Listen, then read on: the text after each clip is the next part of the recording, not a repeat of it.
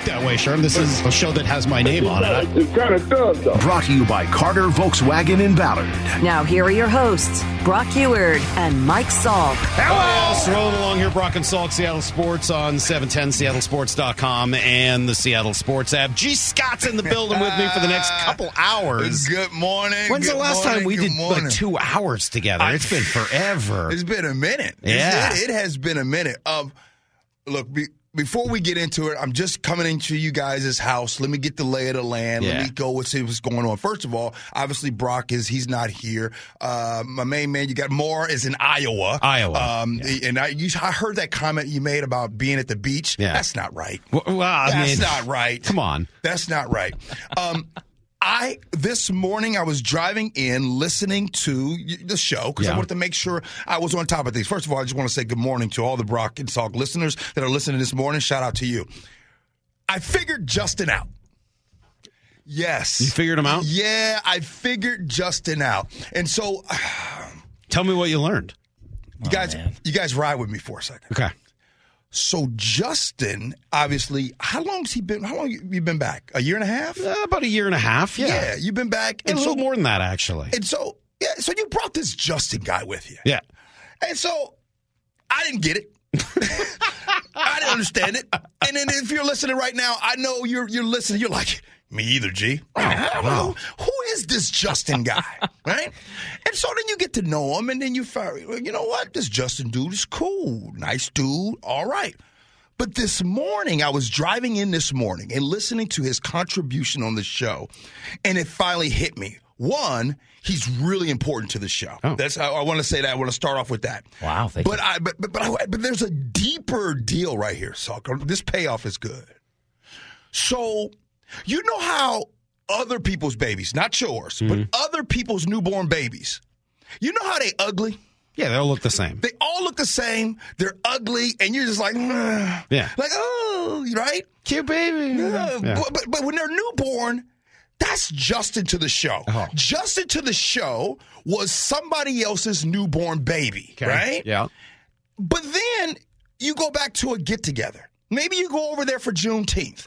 Maybe you go over there for a holiday get together and a party, and you have not seen that newborn Hmm. for about three to four months, or maybe even a year, and you start to see the features, and you start to be like, oh, okay.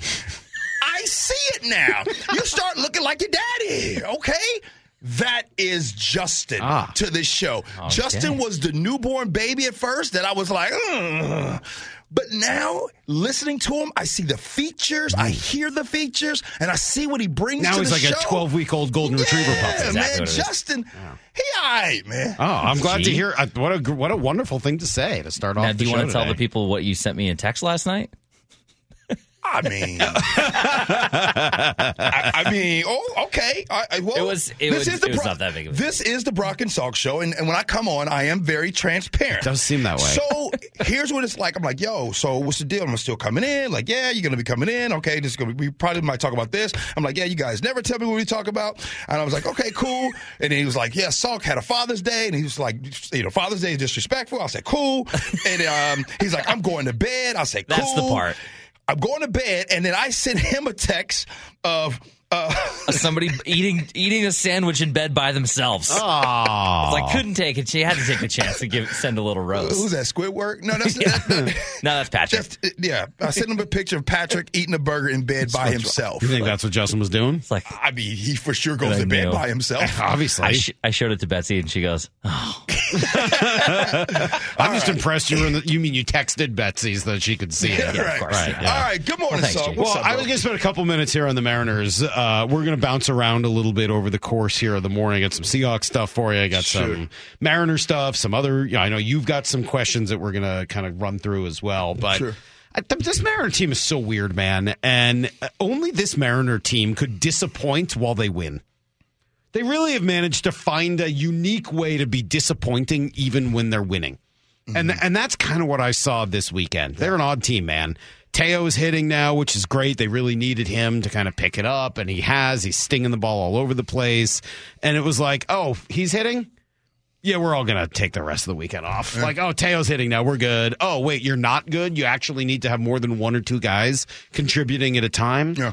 They're just bizarre. I mean, uh, these three games, you could look at them individually and say, all right, they generally outplayed their opponent in games one and two. Uh, they worked counts a little bit better. They got two starters out of the game. Julio had decent games in both of those. And then in the third one, it was just completely the opposite. But o- over the course of a three game series against an awful Chicago team, they were unimpressive. They won, which is great. And maybe long term, that's the good thing, right? They're finding a way to keep themselves alive, keep themselves in it without playing their best baseball. And with the hope being at some point that switch will be flipped and you'll get to see a, a, a powerhouse absolutely roar, you know, to life. I was driving down to uh, to Olympia or not Olympia, DuPont on Friday. Mm-hmm. I was behind a uh, Lamborghini, Oh. Which is nice. You don't often get behind No, a Lambo. no, you don't. Right? You this is don't. like a blue, like a deep blue Lambo. Yeah. They're pretty sweet. Like when you see, is there any other car that What you color see? was it? Was it green or yellow? Deep blue. That's what you said. Deep blue. Mm, okay. It was nice. Almost purple, but not. Like, you know what I mean? That like really deep blue color. Yeah, yeah, yeah, yeah, yeah. And it was, uh, you know, there's, there are certain cars that when you see them on the road, you'll like kind of follow, stop. Lambo's number one at that. And I'm not saying it's my favorite car, but it's definitely the one where you're like, all right, what's going on here? What's going on with the Lambo? Right? So I was following it. Well, it went past me, and then I was following it. I went past it, and then at some point there was like a little open space to the left, and like the break the uh, the uh, HOV lane opened up for like I don't know half a mile or something. Was he solo? Yeah. Were they solo? Oh, yeah. Why, why did I assume it was a guy? Well, it was. All right. And of course, like just seeing because you know, like if you're driving a Lambo, it's not like you can drive 100 miles an hour on a Friday down to down to DuPont in that area. sure. But when you get a quick little spot where you can open it up, even just to accelerate around somebody, Yeah. that's why you have the Lambo, right? Okay. And he did, and you're just like, damn, that thing moves. Like it's not. It's. It, I know everyone gets excited about zero to sixty. That's mm-hmm. cool. Uh-huh. What I think is most impressive about cars like that is Yeah. their like fifty to eighty speed. Mm-hmm. Like you're at fifty, and they decide they want to go eighty, and they're there That 50 to 80 is instantly. Mhm. right? Yeah. Could the Mariners be like that? Could they be just sort of idling in traffic here all year long, bobbing up and down like a buoy, and at some point flip a switch like that and go 50 to 80 in a hurry? Uh, if you let everyone else tell it, all of the uh, Mariner fans, the ones that the diehards, the ones that watch and pay attention all the time, like that. If you're me, the pedestrian fan who kind of just comes in and checks them out, who came in yesterday, checked them out, saw that they're okay, you know, the homestand was cool. They won four of six. They won two out of three against a struggling Right. uh, White Sox team. Okay, cool. But when I come in, I got to admit to something to y'all. I knew I was going to come on the show, and I knew we were going to be talking about Mariner baseball. And I was thinking, hmm, let me just see just how bad the Mariners are doing. it's been bad, right? And so I go to get in. I'm like, oh, okay. As of yesterday, they were eight and a half back from Texas in them, right? Like, well, why is Texas so damn good? But anyways, I was sitting. I was like, oh man, eight and a half. And then I went into the wild card. And you said it this morning in the six o'clock hour, and I got to the wild card, and I said, wait, the Mariners are only three games back of the wild card race? Yeah. So I, I, I I'm like, wow. and then I connected to the Mariners. I connected to them, and let me see if I can connect with some of you diehard Mariner fans out there. You got trust issues. You got trust issues. No kidding. And what I mean by that is, is I know what that's like. I've been in situations where for so many years, I didn't do the right thing. for so many years, I didn't come home at night when I should have.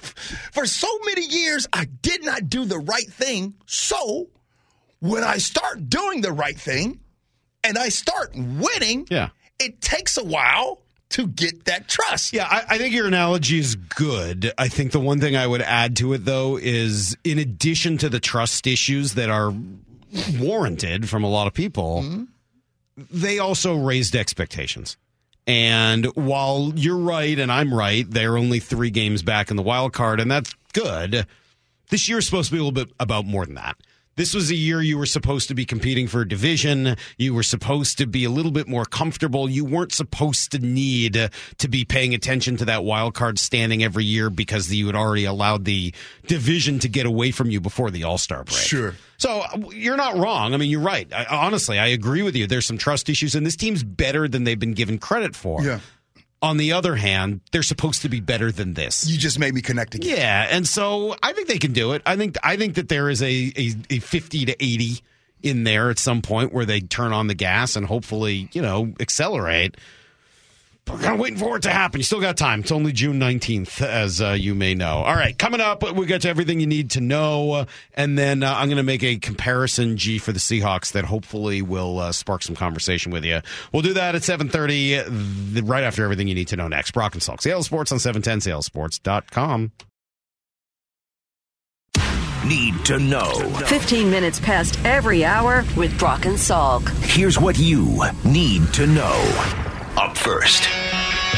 Well, it wasn't real pretty. It really wasn't all that convincing, but the Mariners did get the job done this weekend, so I guess there's that. They took two out of three from a very mediocre Chicago White Sox team, as usual. The story pitching, pitching, and more pitching. First, Bryan Woo, great on Friday. Logan Gilbert, good, not quite great on Saturday. And then Bryce Miller absolutely finished it off in style yesterday. Here comes Miller's 1 2 to Sheets.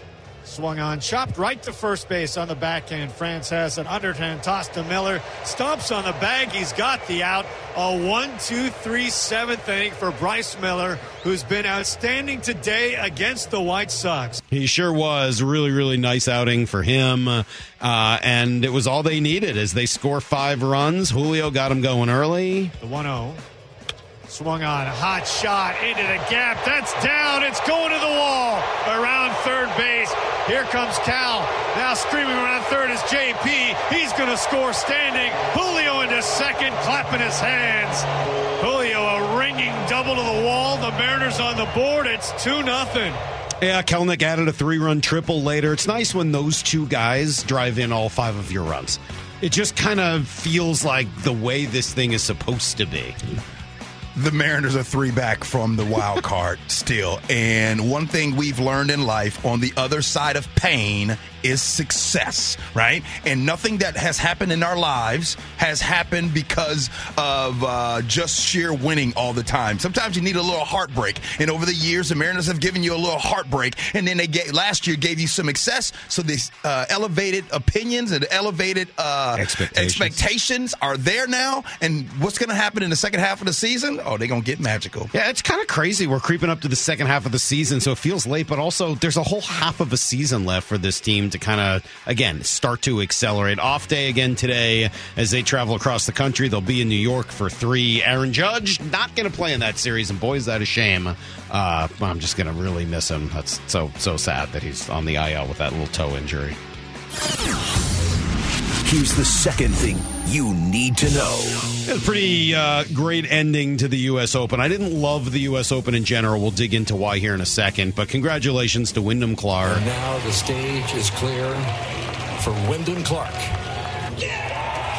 who takes down all the stars in Los Angeles to win the United States Open. I don't know whether there's a more golf-like name than Wyndham Clark. Uh, he is a young guy who had a heck of a four days, and that's his second win now of the year. You may not have heard of him. He was the 32nd ranked player in the world coming in. He started this year at 163rd in the world, so he has moved up very quickly, but kept his composure, didn't make any mistakes, grinded his way to victory when he needed to, and on that final hole, when he needed to two putt from 60 out, he found a way to get it done. It was pretty cool. He was emotional immediately. Honestly, before he reached into the cup to pick up the ball, he was balling. My homeboy was at the 18th uh, yesterday at the U.S. Open, Yeah. and he said, "Gee, we gotta go."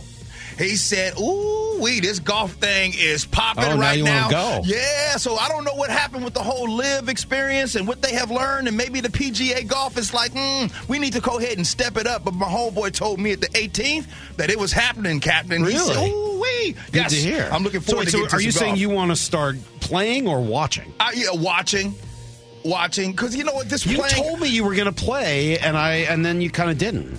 I am way too busy for that habit. All right, that's fair. It's it, and it's not just a habit; it's an addiction. Yeah. All right. Well, now we're gonna have to hear a little bit more about this. I thought the Open was good, not quite great on TV. Good leaderboard, great storylines, some big names out there, but not a great crowd in general. I mean, it's kind of quiet for a U.S. Open. I thought they had a better crowd last week at the Canadian Open, so mm. I, I thought they could have stepped up their game in L.A. a little bit. Here's the third thing you need to know. No way to step up the game any more so than the Mariners did on Saturday with those steelhead uniforms, man. I've said it before, I'll say it again. Make them permanent, make them their standard uniform. Change the name, change the color scheme, just become the team that you looked like on Saturday. The Seattle Steelhead wear those black and sort of off white uniforms full time. Who says no to that? When you Deion Sanders, and I've said it before, I'll say it again. One of the best things he's ever said: when you look good, you play good, and when you play good, right? You uh, Bring in fan. Look You- good, feel good. you know, good- good you miss feel good in there. I did. Because look good, feel good, play Look good, feel good. When you feel good, you play, Play good, good. And when you you go. play good, what they do? Pay good. What do you think? You like those? You like those steelheads? Man, them unis are fire. They're clean, right? I need that in my life. I can't believe I don't even have any of that Which in is my better? arsenal. Yes. Black and white steelhead uniforms or teal, blue, and whatever Mariner uniforms? uh, black and white. Thank you. Black full time, man. Like Penn State. Keep it simple. Keep it old school. I know you're an Ohio State guy now, so you can't say anything nice about another Yeah, Big you Ten know what? school. But I heard those Penn Ta- those Penn State uniforms are still as good as they get. Yeah, when you said Penn State, I was like, Ooh, Really? Yeah, we used to bring up Penn State. Well, I You can like think those about- uniforms? Oh, oh, the uniforms? Yeah, that's all. No, they're clean. They're clean, man. They're just I- old school and clean. You, you, you know who else is clean too? Notre Dame. Like there, there's something about that old. Uh, maybe we're old. are you right? allowed to say it about Michigan, or you just can't go there? I can't go there. You can't go there, even though the I can't- maize and blue cannot- pretty I sweet. Can't- I can't You go can't there. go there. Why? You want me to just tell you how growing up, how growing up, I always thought the Buckeyes uniforms were ugly and nasty compared to that. Scarlet and silver. Mm. Hey, the team up north, I can't even say their name. But- the team up north, The maize and blue. man. That's everything you need to know. We do that quarter past every hour here on the Brock and Salk show. I'm scared That's really for funny. the rest of this uh, segment, though. Are you? Yeah, because you got some questions. I do have a hard question that for you're you. going to ask, and it is the one thing I love about this show coming on with you guys is I get to really be transparent. Yes. I get to tell things. I got a few phone calls about what I was saying on Friday. Oh, really? Yeah, I did. uh, so, so someone said to me, "Hey, G, maybe you were a, a little too honest." About Russ? Eh, whatever topics we talked about. I don't. I don't confession really, time, I don't. remember? I don't really remember the topics that we talked about, but I just know that I was a little too transparent. That'll So happen. Yeah. maybe You get the adrenaline up, and the next thing you know, you've admitted things that you shouldn't admit. So, so maybe today, so that I can be brought back this Hmm. Okay. week, maybe I'll go ninety percent instead Okay. of hundred. hundred kind of gets me in trouble a little bit. 90% honesty coming up from G. Scott and a comparison for the Seahawks that's a little uncomfortable to make. That's next. Brock and Salk, Seattle Sports and 710, seattlesports.com. This is Brock and Salk Powered through the Alaska Airlines studio. Back in mornings from 6 to 10. on Seattle Sports and the Seattle Sports app. I can't believe I'm going to say what I'm going to say because it's supposed to be the other way around. You're not supposed to make comparisons like this. You're not supposed to compare the old dog on the block to the new pup. But I think I'm about to. G. Scott's in today, uh, hanging out uh, for a few hours as Brock is off, helicoptering around the world, or I don't know, living his Yeah, best life in a way crazy. that the rest of us are not. Uh, Mora also living her best life in uh, beautiful Iowa for uh, you know where the cool kids go on vacation these days.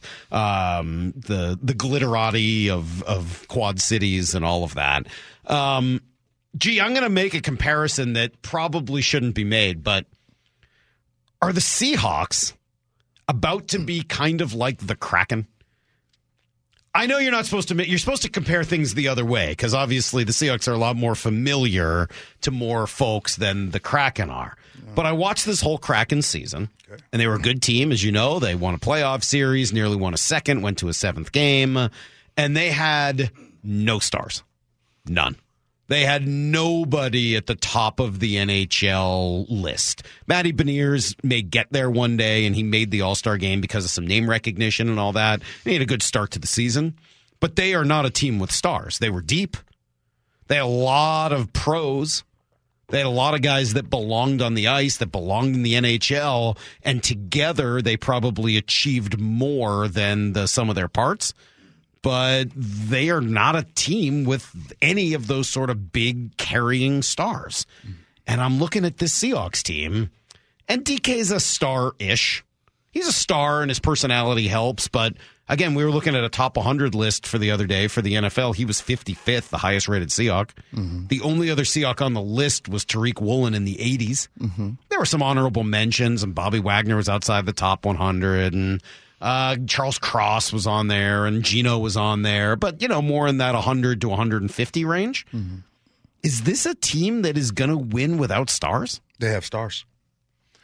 They have stars. It just depends on who you talk to about this. And I think that we, what you are bringing up is a legitimate thing because maybe across the country, maybe across the country, the only name, the only recognizable name across the country. If you talk, if you're in uh, Iowa, where Mar is right now, right, and you're in Iowa, you're at a bar, and Mar's like, yeah, you know, I, I work for the uh, for the Seahawks flagship station. They're like, oh, the Seahawks, yeah, um, Bobby Wagner. Right, so they they'll, they'll, they'll recognize that. Yeah, Bobby Yeah. Wagner went back from went back from the Rams back to the Seattle. I know that guy. Oh, and then uh, that DK Metcalf. Yeah, they they know them. So I would say that you're right when it comes to that. I think here locally, I think that people listening right now, people with the understanding of Seahawk football, I think they know that this team has some stars, hmm. right? Like nobody in Iowa is going to bring up Tyler Lockett's name. However, over the last four years, this dude has had a thousand yards receiving.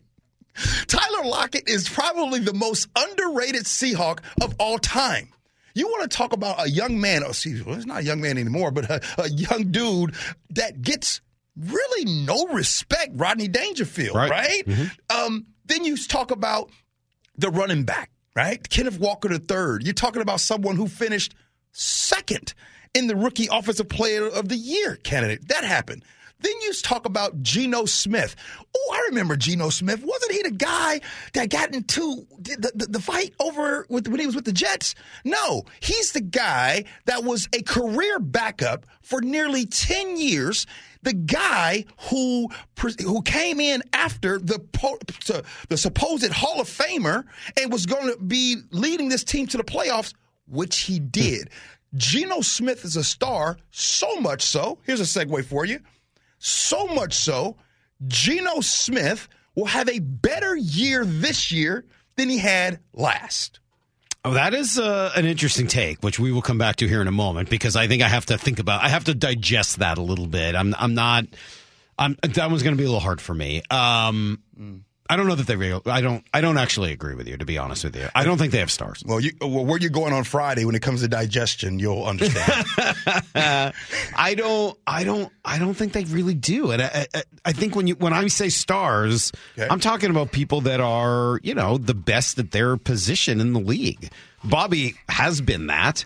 I don't know whether it's safe to say that he still is that right now. Fair. right? I mean, Geno's good player.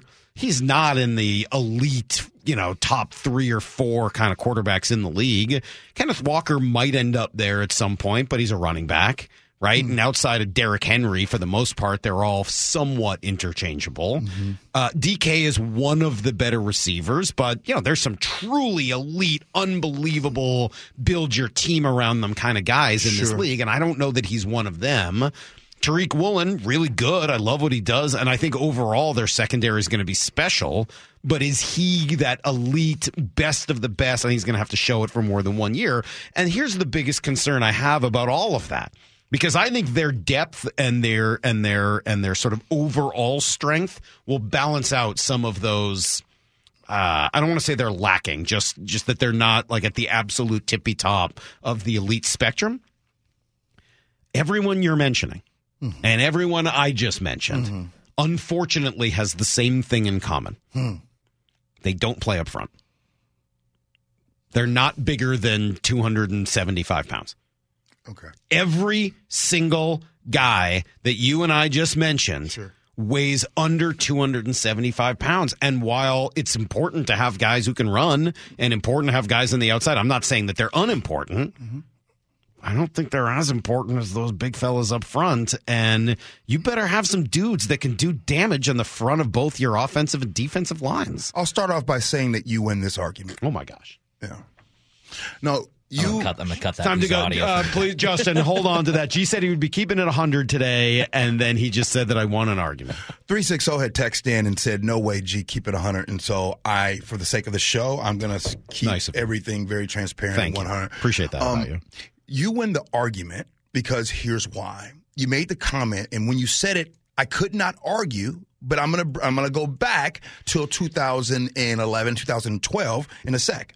But you said, yeah, gee, but the Seahawks don't really have the best player at each position in the NFL.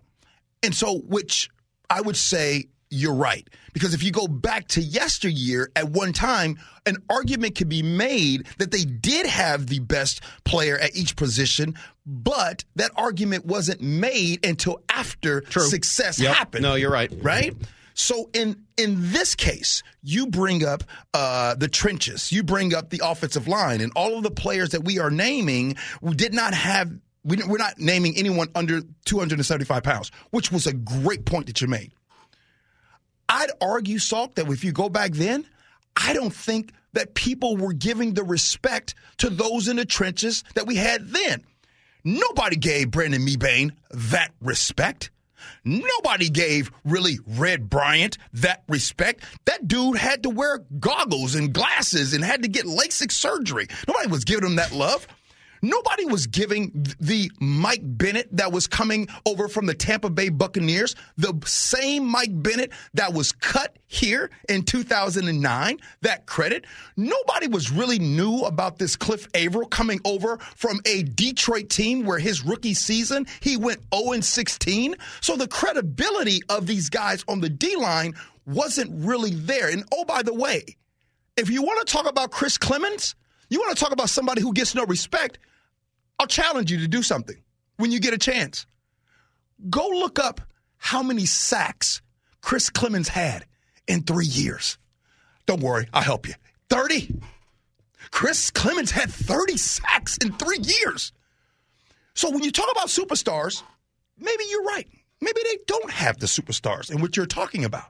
But what I'm telling you is, is maybe this Goldilocks that you guys talked about last week, mm-hmm. maybe it points more so that you guys were on top of things because here is the setup right here, right? As they get ready to go forward. Why do you think Geno's going to have a better year than last year? because he has an entire offseason. He just had an entire offseason, Mike Salk, where he is the guy. All last season, right? He goes into OTAs. He goes into minicamp. He goes into training camp. All of us, including Geno and the entire team, did not know Geno was going to be the man, did not know he was going to be the starter until week one. Let me put this in layman's terms for everyone listening at home or in your car if you don't find out that you are going to be the top person in management, if you don't find out that you're going to be the key person in that role at your job, how can you prepare? Imagine finding out day one, okay, Charlie, you are now the boss. You're like, oh man, I wish I would have known this. Now, Charlie hmm. does the job for a year. He comes back next year. Charlie gets to prepare in the offseason. Charlie gets to know that he is going to be the guy. When we talk about Geno Smith now, we don't talk about him as a, "Oh, I don't know what he's going to do. No, we talk about Geno Smith like, oh, that's our quarterback. And by the way, just for those listening, these players, yo, don't think they don't listen. Don't think they don't check the Twitter. Don't think they don't check social media. Don't think their mom, their daddy, their auntie, their cousin, friends, all of them. Don't think they don't report back to what you say. If there's one thing that I've learned about these players over the years, Mike Salk, They got big ears. they care more than us. Like it's like they. Oh, it's their care. reputation. I get it. I mean, Absolutely. it's, it's it's who's talking about you. It's their reputation that is always on the line and being discussed, and and that's weird. I mean, like I love what we do for a living, but it's also kind of weird. We sit around talking about what other people do. It's strange. Right, and we and we, we judge what they did well, what they did poorly, whether we like them, whether we don't. It's weird that such a thing exists. I absolutely understand why they listen and why they don't like it. Totally get it. Brock and Salk. Weird, No. very weird. No, no. But no, no, hear me out for a sec, Justin. Brock and Salk are the morning show on the Seahawks flagship station. Fair? True. I mean, just fact. Accurate. Yeah. That's a fact. accurate. Yes. I mean, it's definitely fair because it's true. Okay, that's a fact. Okay. Yes. So I'm go- Undebatable. I'll ask this question. What did Mike Salk say about how were you talking about Geno Smith this time 365 days ago? I, Let me I- hear it. I, had watched Geno Smith at uh, the mini camps and thought he looked terrible. I, that was that was what I was. I don't remember the exact words, but it was based off of that. and like my guy Groz used to say, have an opinion. That's fair. You Yeah. had that opinion. Sure. You are the host of the Brock and Salk show on the flagship station of the Seahawks. So you guys don't think that Geno Smith hears that? He does not hear about that? That he is terrible. He is still a human being. Now, here we are today in 2023. Now, sir, I want you to give us your opinion on Geno Smith. He's not terrible. I mean, he's better. He's significantly better. He had a great year. Kudos to him. He was awesome last year. And watching him at mini camp this year, he looked like a starting quarterback. He was in command. He was in control. The ball came out quick. He seemed poised. All of the things that seemed to be missing a year ago when I was watching seem to be there now. That's why he's going to have a better year. Well, I was dead wrong last year, so we'll see whether I have any idea about this year. He may very well go the other direction. Who the heck knows? Like, oh, you think I'm good now? Watch this. You watch me throw five picks in a game, man. I don't know, man. I I I think Geno's a good quarterback. I think that they've got a great system for him. I think that he does that Pete has done a great job of taking advantage of Geno's strengths and sort of helping to mitigate his weaknesses. By the way, exactly what Pete did for Russ, just that Russ didn't want to hear it. Um, and I, and I think they can absolutely be successful again. Was he going to have a better year than last year? I don't know that I'm quite willing to say that yet, but I, I do think that he comes into it in command with respect. The, the guys seem to absolutely have respect for him and look to him and seem to appreciate what he did last year and the way he handled success for really the first time in his career. So I, I do think there's a bunch of things going in the right direction for Geno Smith, and they're going to need to because they don't have a ton of stars. They're going to need him to elevate everybody around him, which is what the best quarterbacks do. So hopefully he can get that done and they can, uh, I don't want to say be more than their talent because I think they're very talented. I think they've got a lot of talent on this team. It's interesting to me that they don't have a lot of the truly elite talent, but they've got probably more very good players than most teams out there, certainly in the NFC. Let's do a little Blue 88. Mm, Let's get it. This is Brock and Salk's Blue 88. Blue 88! Blue 88!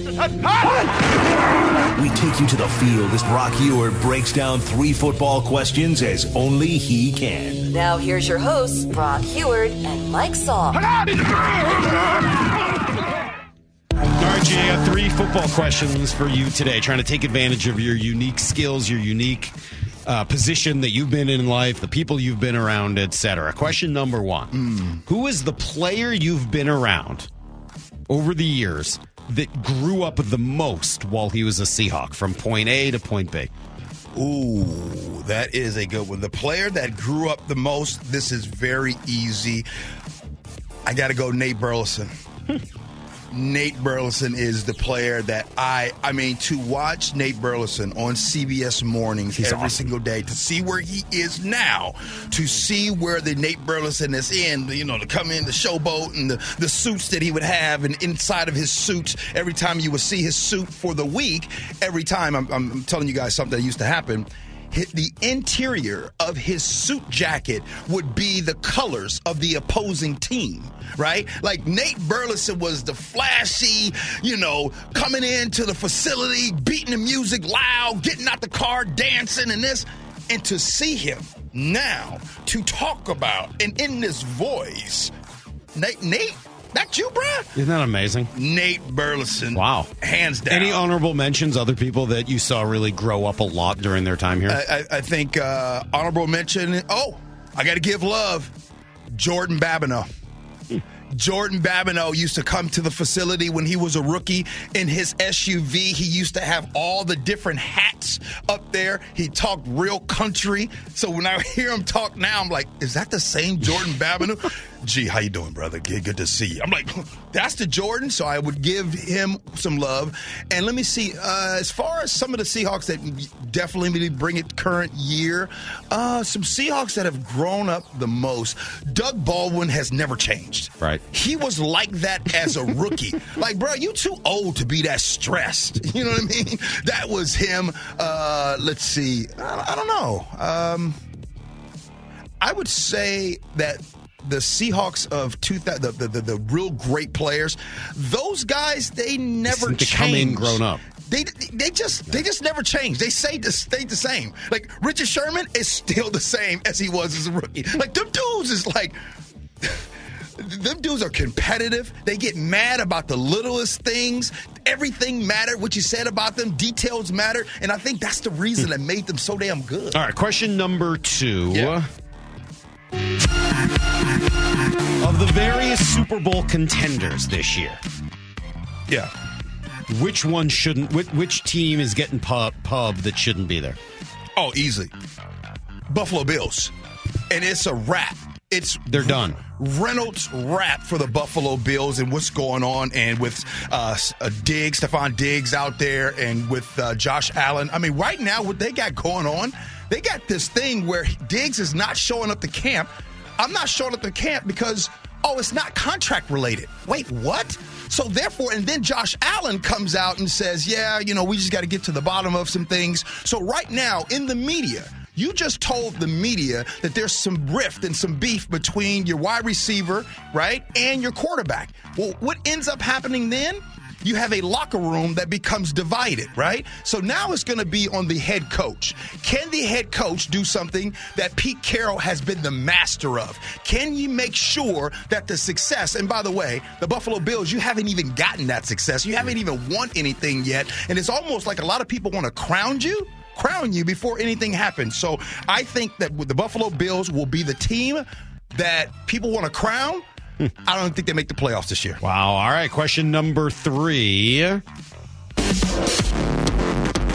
G. What? In your What? time around the Seahawks, all of the time you've been there, who is the best dressed Seahawk of all time? First, let me give an honorable mention first Okay. to Nate Burleson because Nate Burleson in those suits used to be clean. and, and, and, and I will say, when you guys see Nate Burleson on CBS mornings and you see him in those nice suits and you see him in the different hairstyles, he was doing that early on as a player. Like he has always had incredible, incredible style. But I got to give number one, and this is where this is this is a, a trust tree, right? Like this is where uh, we honest, right? But this is where I need y'all not to tell anybody I said it. The number one ranked dressed player in Seahawks history in the 20 years. By the way, it's 20 years today that I've been around this team. Russell Wilson. I had a feeling that was Oh, coming. wow. I had a feeling that was coming. It's Russell Wilson. Russell's the best dressed Yes. Seahawk. Yes. That that dude is cleaner than the board of health. I ain't gonna lie, y'all. I look, look. Let it be. Let me know. I'm not really the greatest, you know, Russell Wilson fan out there, but that dude is mean clean. You understand me? Really? Clean. I mean, that dude. That dude comes in. He game time every single time. As a matter of fact, there used to be this thing where before the games we used to have a video cam. Now, by the way, Seahawks, I need my credit. I need my credit, Seahawks. But we used to do a thing where in Touchdown City, we would see the guys coming in and we would rank them on how they were dressed coming in. Hmm. We did a lot of this during the pandemic for sure. And every single week, Russell Wow. wins it. That dude be clean.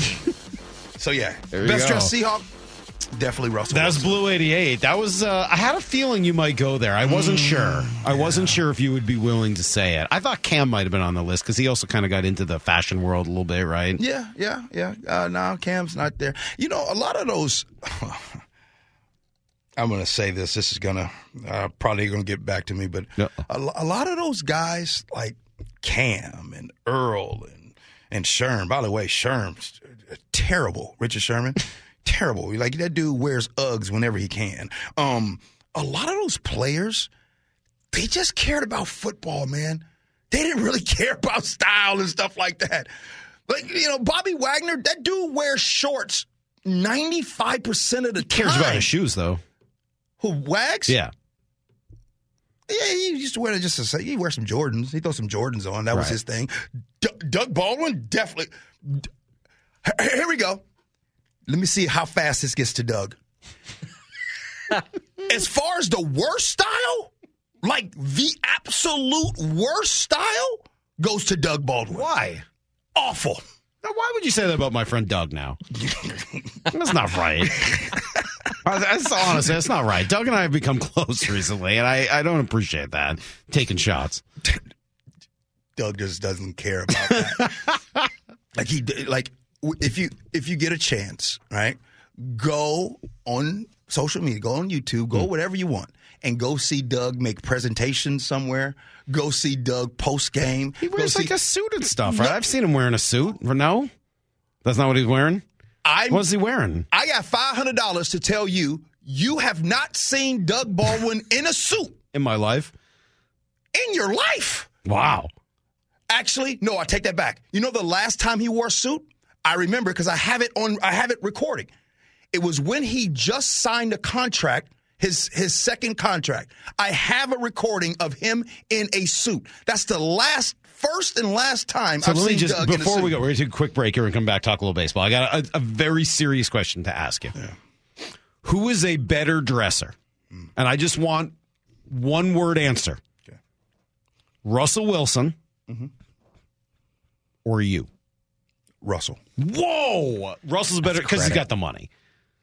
If you had Russ's cash, would you be as good a dresser as Russ? Probably. Okay, but he's he got access to a little bit of extra funding to kind of make that happen. All right. Uh, I know somebody just asked, what about KJ? And I know KJ is going to be coming in. he's in Yeah. tomorrow. Yeah. KJ just started with style. Oh, now No, he's kind of was going to ask you about the most growth. I thought you'd mention KJ with everything he's been up to too. No, but no, KJ's always been this way. Okay. like he's always been. This, but but as far as style, KJ had. Well, he's from Mississippi. No I mean, he's from. Olive Branch, Mississippi. The poor guy. I mean, like that's a that's a handicap you've got to o- overcome I thought during he his time I thought, here. I thought KJ was security. G has some baseball related questions for me, including one that kind of has me scratching my head. We'll uh, try to answer them together next. Brock and Salk, Seattle Sports on 710 and the Seattle Sports app.